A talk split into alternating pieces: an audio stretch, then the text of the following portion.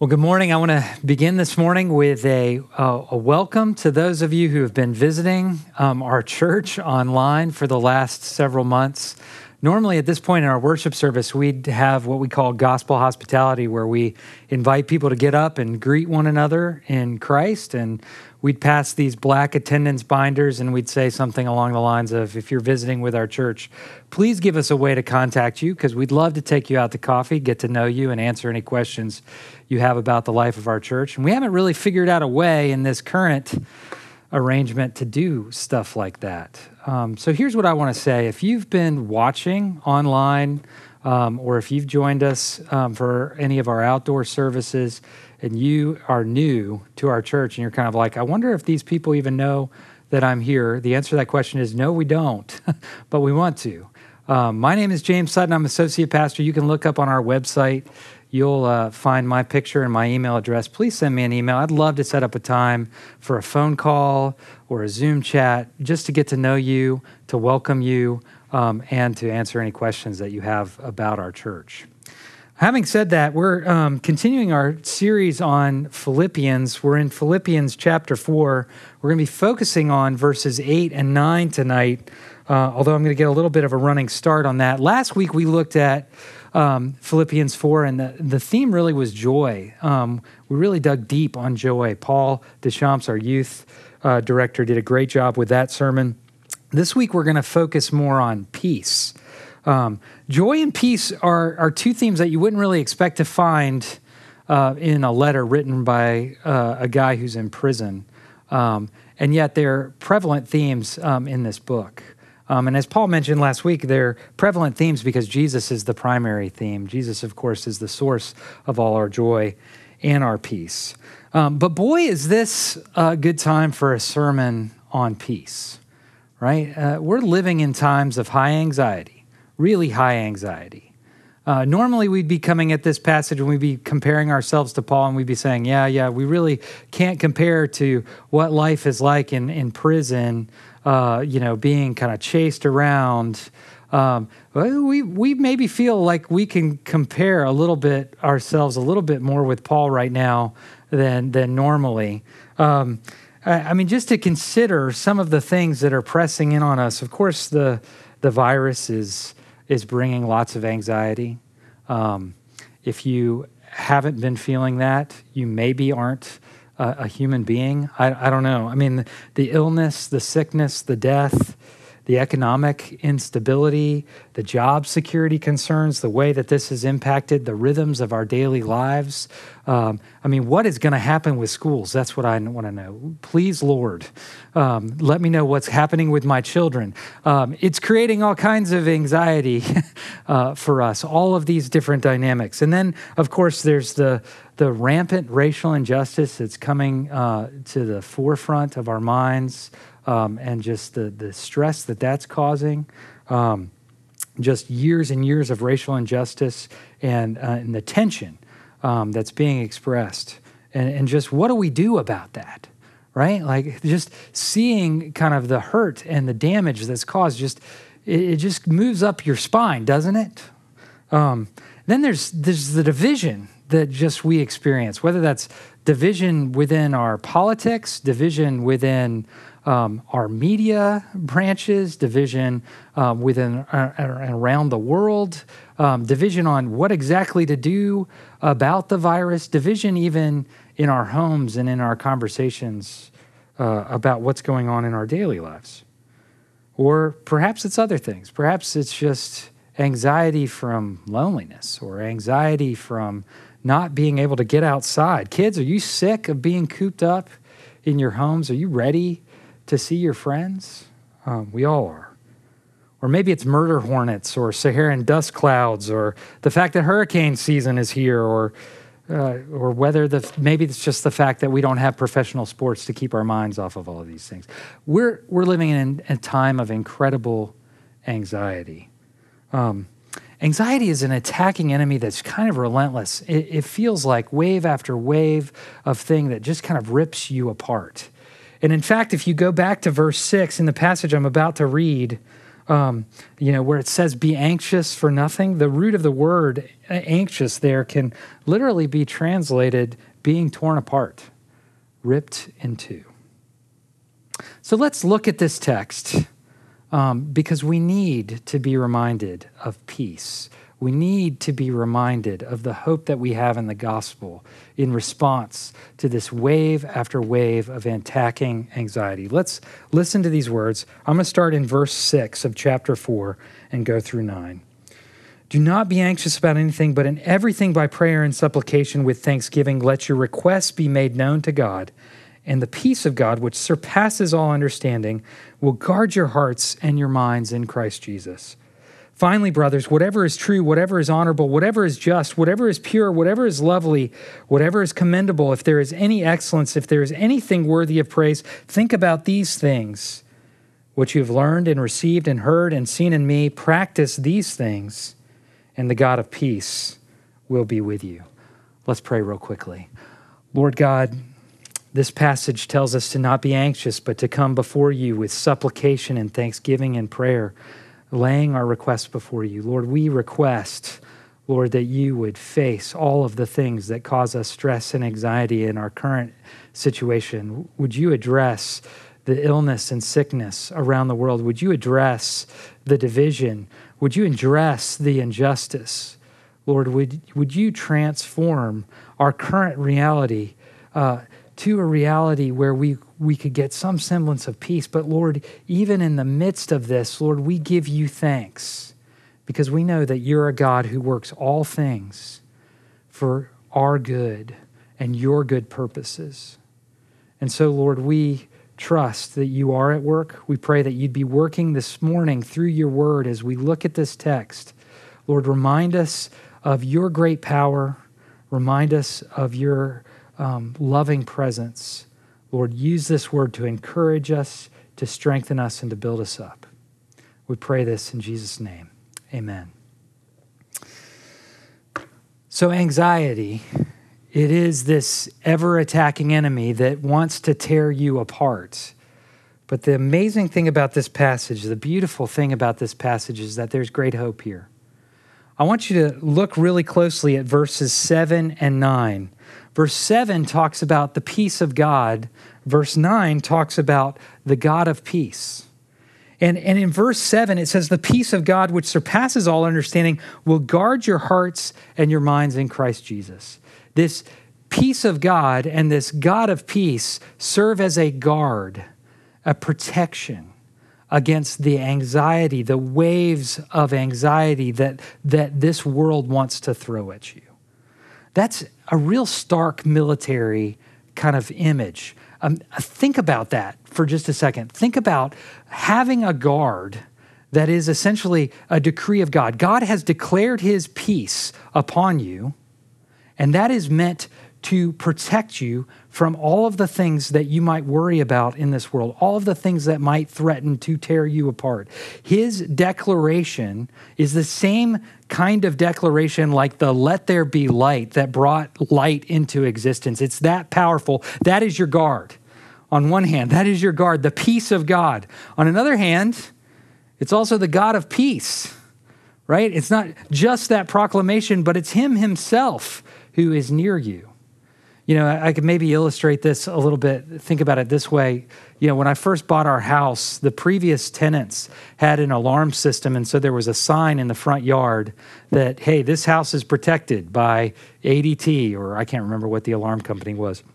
But I had that, that sign in my front yard, but I didn't have an alarm that was active in the house.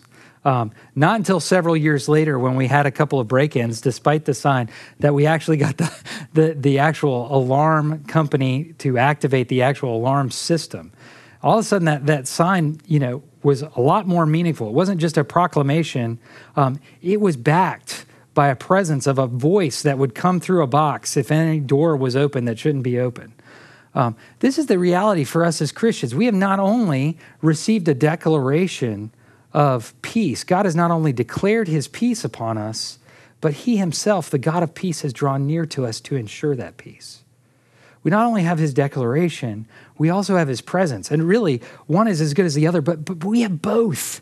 you could think about this in theological terms of, you know, kind of justification and adoption.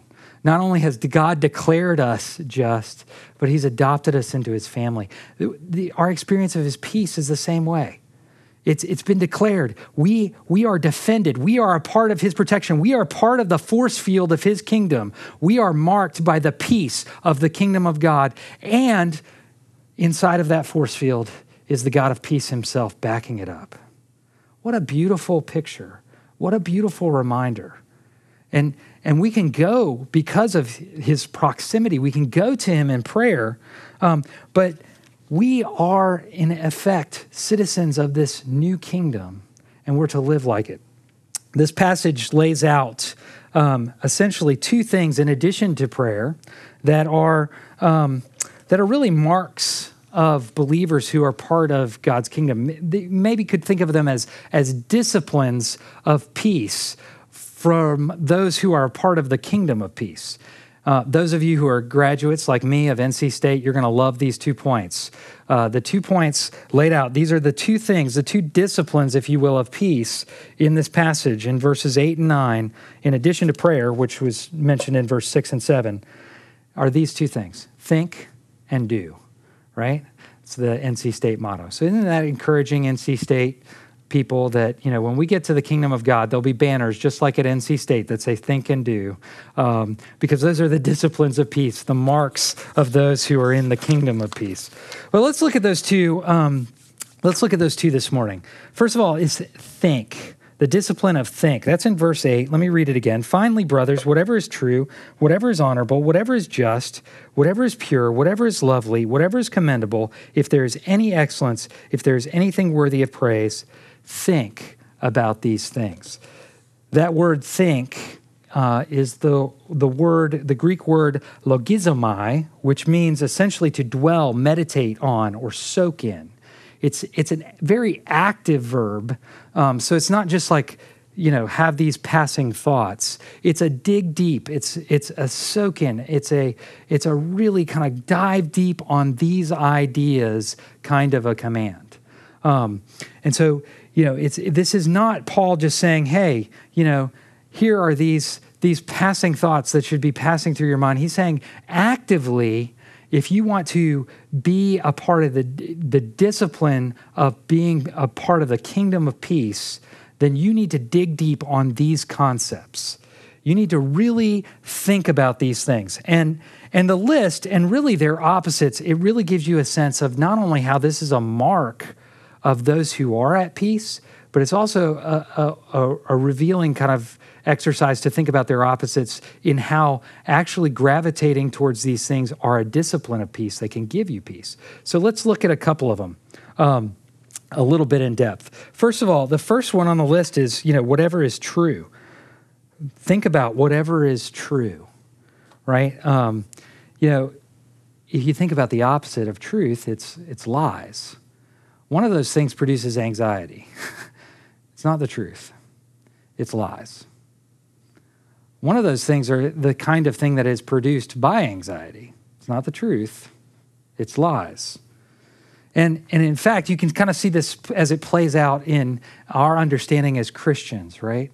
What we proclaim as the truth, what Christians proclaim as the truth, is an actual set of ideas that will reduce anxiety in comparison to anything else that the world has to offer. So let's just take, for example, naturalistic atheism, right? Naturalistic atheism says that the truth is you just were random, you just happened to exist.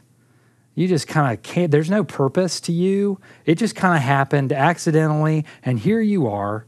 There's no real clear morality that guides the universe. It's just kind of whatever, you know, whatever kind of you need to do to survive that's the real driving um, morality of the universe. So you know anything that threatens your survival you've got to really fight and it's really up to you. You you've got to do it. You've got to achieve it. You've got to fight off all of the things that might kill you. And by the way eventually you will die. It's inevitable. And when you die there's nothing. Doesn't that make you feel better? Um, that's not the truth. That's not the truth Be- because the Christian truth is the truth that produces uh, a lack of anxiety. Think about this all of the opposite of what I just said. You have a purpose. You were designed. You're loved. Your actions matter. You're so loved that God gave up his son to die for you. Even the circumstances that you find yourself in are the things that God is using for your good. Everything happens because of his purpose and plan. And it's all going to work out. And when you do die, that's gain, as Paul says. That's going to be marvelous, amazing, wonderful. That is when the actual peace that, that you, you can't even possibly comprehend will be fully experienced. That's the truth that Paul is inviting us to think about. If you want to practice the discipline of peace, start meditating on the truth of the gospel. Start meditating on the truths of Scripture. Allow those things to knead that peace into your heart. Soak in that. Soak in it and be relieved by it. You know, the secular world, in all of its anti anxiety kind of literature, it moves straight to practice. It says, you know, instead of thinking about things, what you should just do is, you know, start doing some breathing exercises, right? Because the, the theory goes essentially, right, that anxiety is kind of like a result of an evolutionary process. You're getting tense because there's a threat. So you need to trick your body into relaxing. Start breathing deeply. There's no threats, there's nothing to worry about. It's essentially a, a denial, a, a lie Paul says you need to let your mind gravitate as a discipline of peace towards the things that are true, because that is a mark of the kingdom of peace, the God of peace, who has proclaimed peace upon you. Look at the second thing on the list honorable. Whatever is honorable. Think about the opposite of honor, right? Is shame. Shame produces a lot of anxiety. Do You have any shame? Remember that in the kingdom of God, there is no shame. Jesus Christ wipes away all of our shame. He forgives us of all of our sins and clothes us in his righteousness. There's nothing but honor for us in the kingdom of God. Those who have repented and turned to Christ, we are given his honor. Think about those things. Allow the reality of the honor you're given in Christ to ease the tension in your back. Shame will tear you apart, but the honor of Christ will put you back together. What about the next thing? Just. Whatever is just, justice. Oh man, could we talk about justice?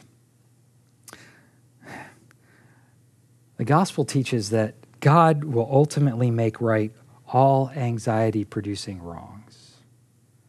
We live in a world of great injustice. If you haven't gotten that, you've been hiding under a rock. Uh, there are injustices all around us, all kinds of injustice, racial injustice, all kinds of injustice surround us, pervades us. It's like all everywhere in this world. But the kingdom of God is a God is a place of justice. It's a place where every wrong is made right. Paul's not saying, hey, so so shut out the world, forget about the injustice out there, don't engage with it. Just just fix your mind is to like close your eyes and think about, you know, the justice of God. No, he's saying think about the fact that God himself, who is just, will not allow these injustices that exist to exist forever. Think about what is just. Think about God's justice and the fact that he will bring that justice someday right? That he is working towards that, that that is the truth, right? Think about that justice, not some kind of like relativistic kind of justice, but the absolute justice of God. Think about that. Those are the sorts of things that are going to produce peace. Because when you think about the fact that God is just, that He's the one that's going to bring all this about, you can relax. Like, gosh, man, how much tension do we have trying to figure out all of the world's injustices when we need to look to the one just God who is our only hope at experiencing justice? We could go through the rest of this list. Pure, whatever's pure. God removes all anxiety producing spots and blemishes. He, he removes our blemishes and gives us purity. We could look at lovely. God removes the grotesques and replaces it with beauty, right? And not just a skin deep beauty, but a, a real beauty. Think about Isaiah 57. How beautiful are the feet of him on the mountain who brings good news. The gospel is good and beautiful, and, and it even beautifies feet. There's nothing in the Jewish mind that's more dirty and grotesque than feet, right? And yet that passage is talking about how through God's work, this, this amazing beauty of the gospel, this good news comes even through feet. There's, there's this beauty that exists for us in the gospel. Think about that. Think about whatever is commendable. God shields any blame and damnation and replaces it with condemnation and reward. Those of us who are sinners and yet in Christ, when we get to heaven, what is it that He says to us? Well, good done, my good and faithful servants. Ah, think about that. Think about anything of excellence and worthy of praise. God removes all the worthless and replaces it with inestimable excellence. These are good things to think about. He removes the disdain and replaces it with praise and rejoicing. Now, these things, we could pre- preach an entire sermon series on these things, right? We totally could. Each one. In fact, you know, I kind of want to. You don't want me to, but I kind of want to. um, there's, there's a sense, though, in which these things represent a grid into heaven into king into the kingdom right? It's when when paul says fix your eyes on on the heavenly places where jesus is seated right? These things get us there. They help us to fix our eyes there. But there's also a sense in which this is a grid or a, a window to christ himself.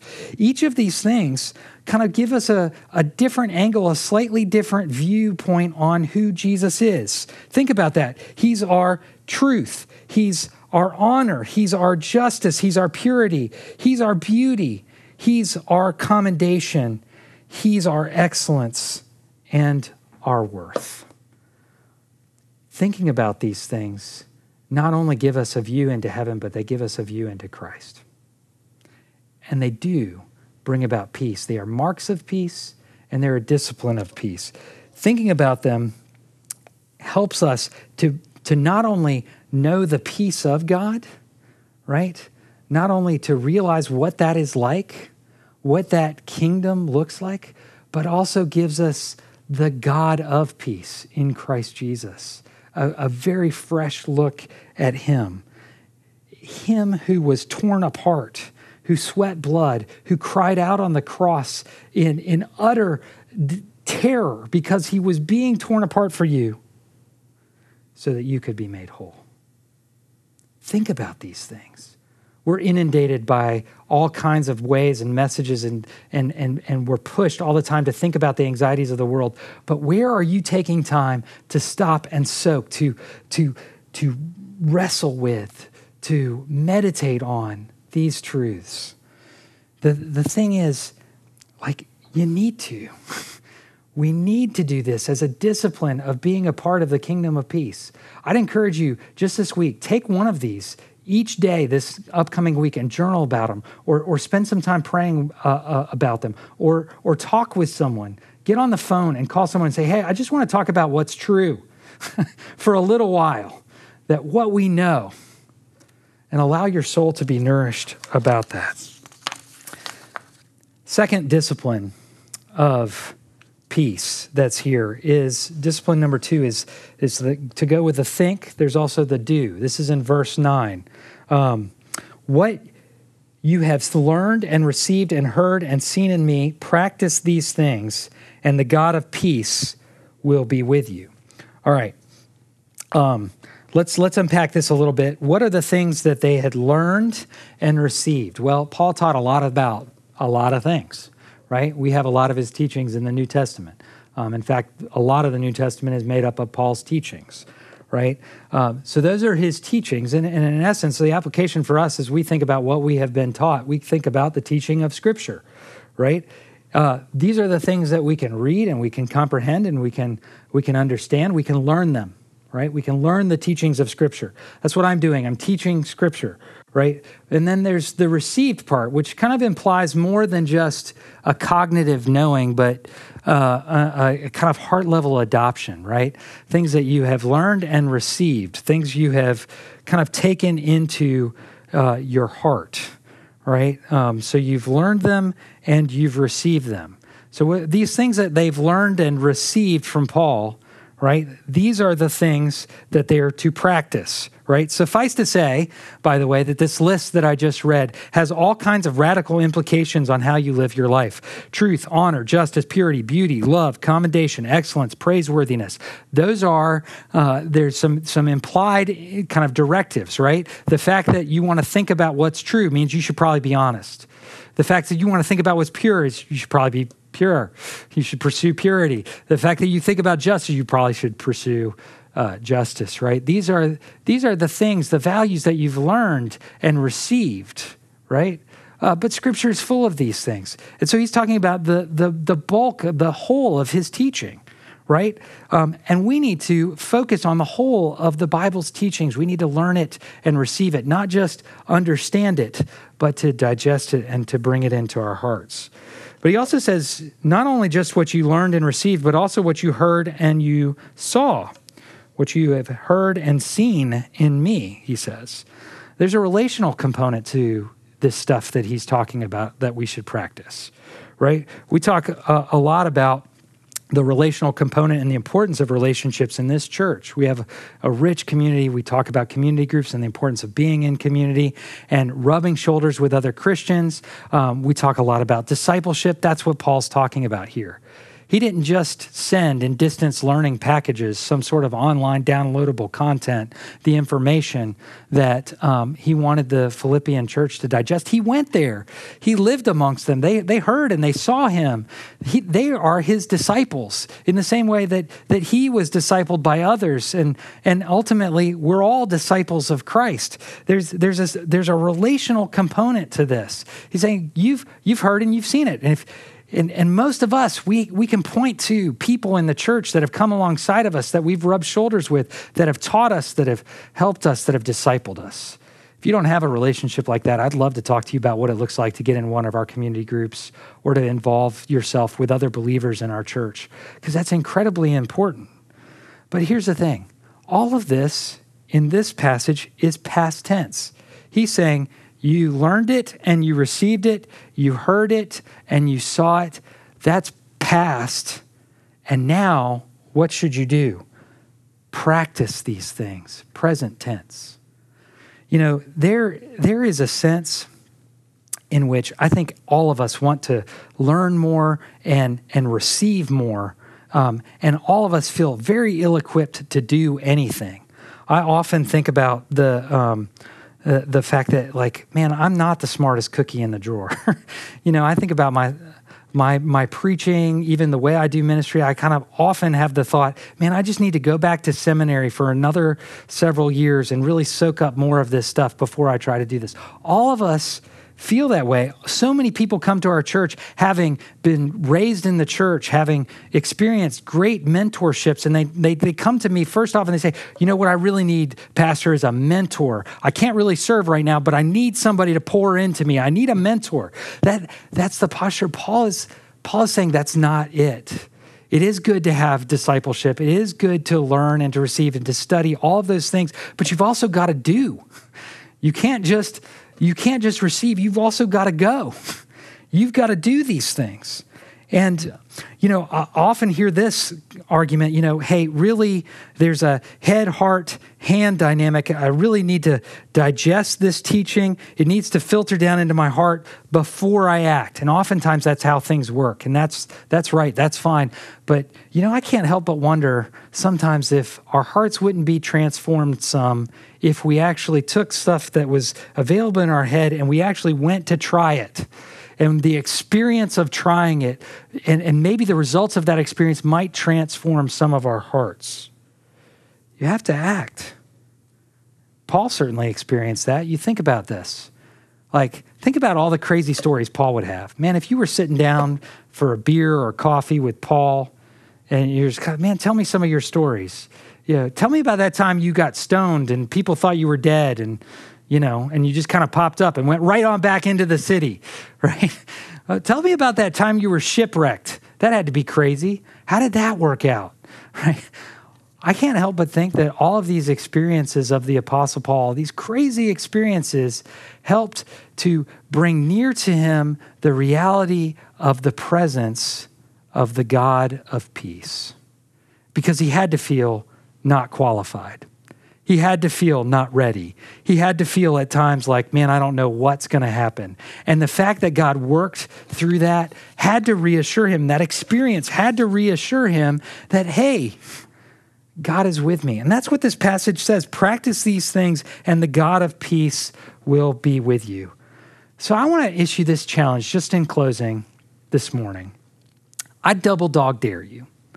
I double dog dare you to pick any imperative of Scripture and just try it. Just try it. In fact, pick the one that scares you the most. Probably as soon as I said that, something popped into your mind. There's something that you know Scripture teaches that you're supposed to do that you're just holding back on because you're scared. You're afraid of what that's going to look like. It causes you anxiety to think about doing whatever this command is. Whatever that is, I don't know what it is. Maybe it's sharing the gospel.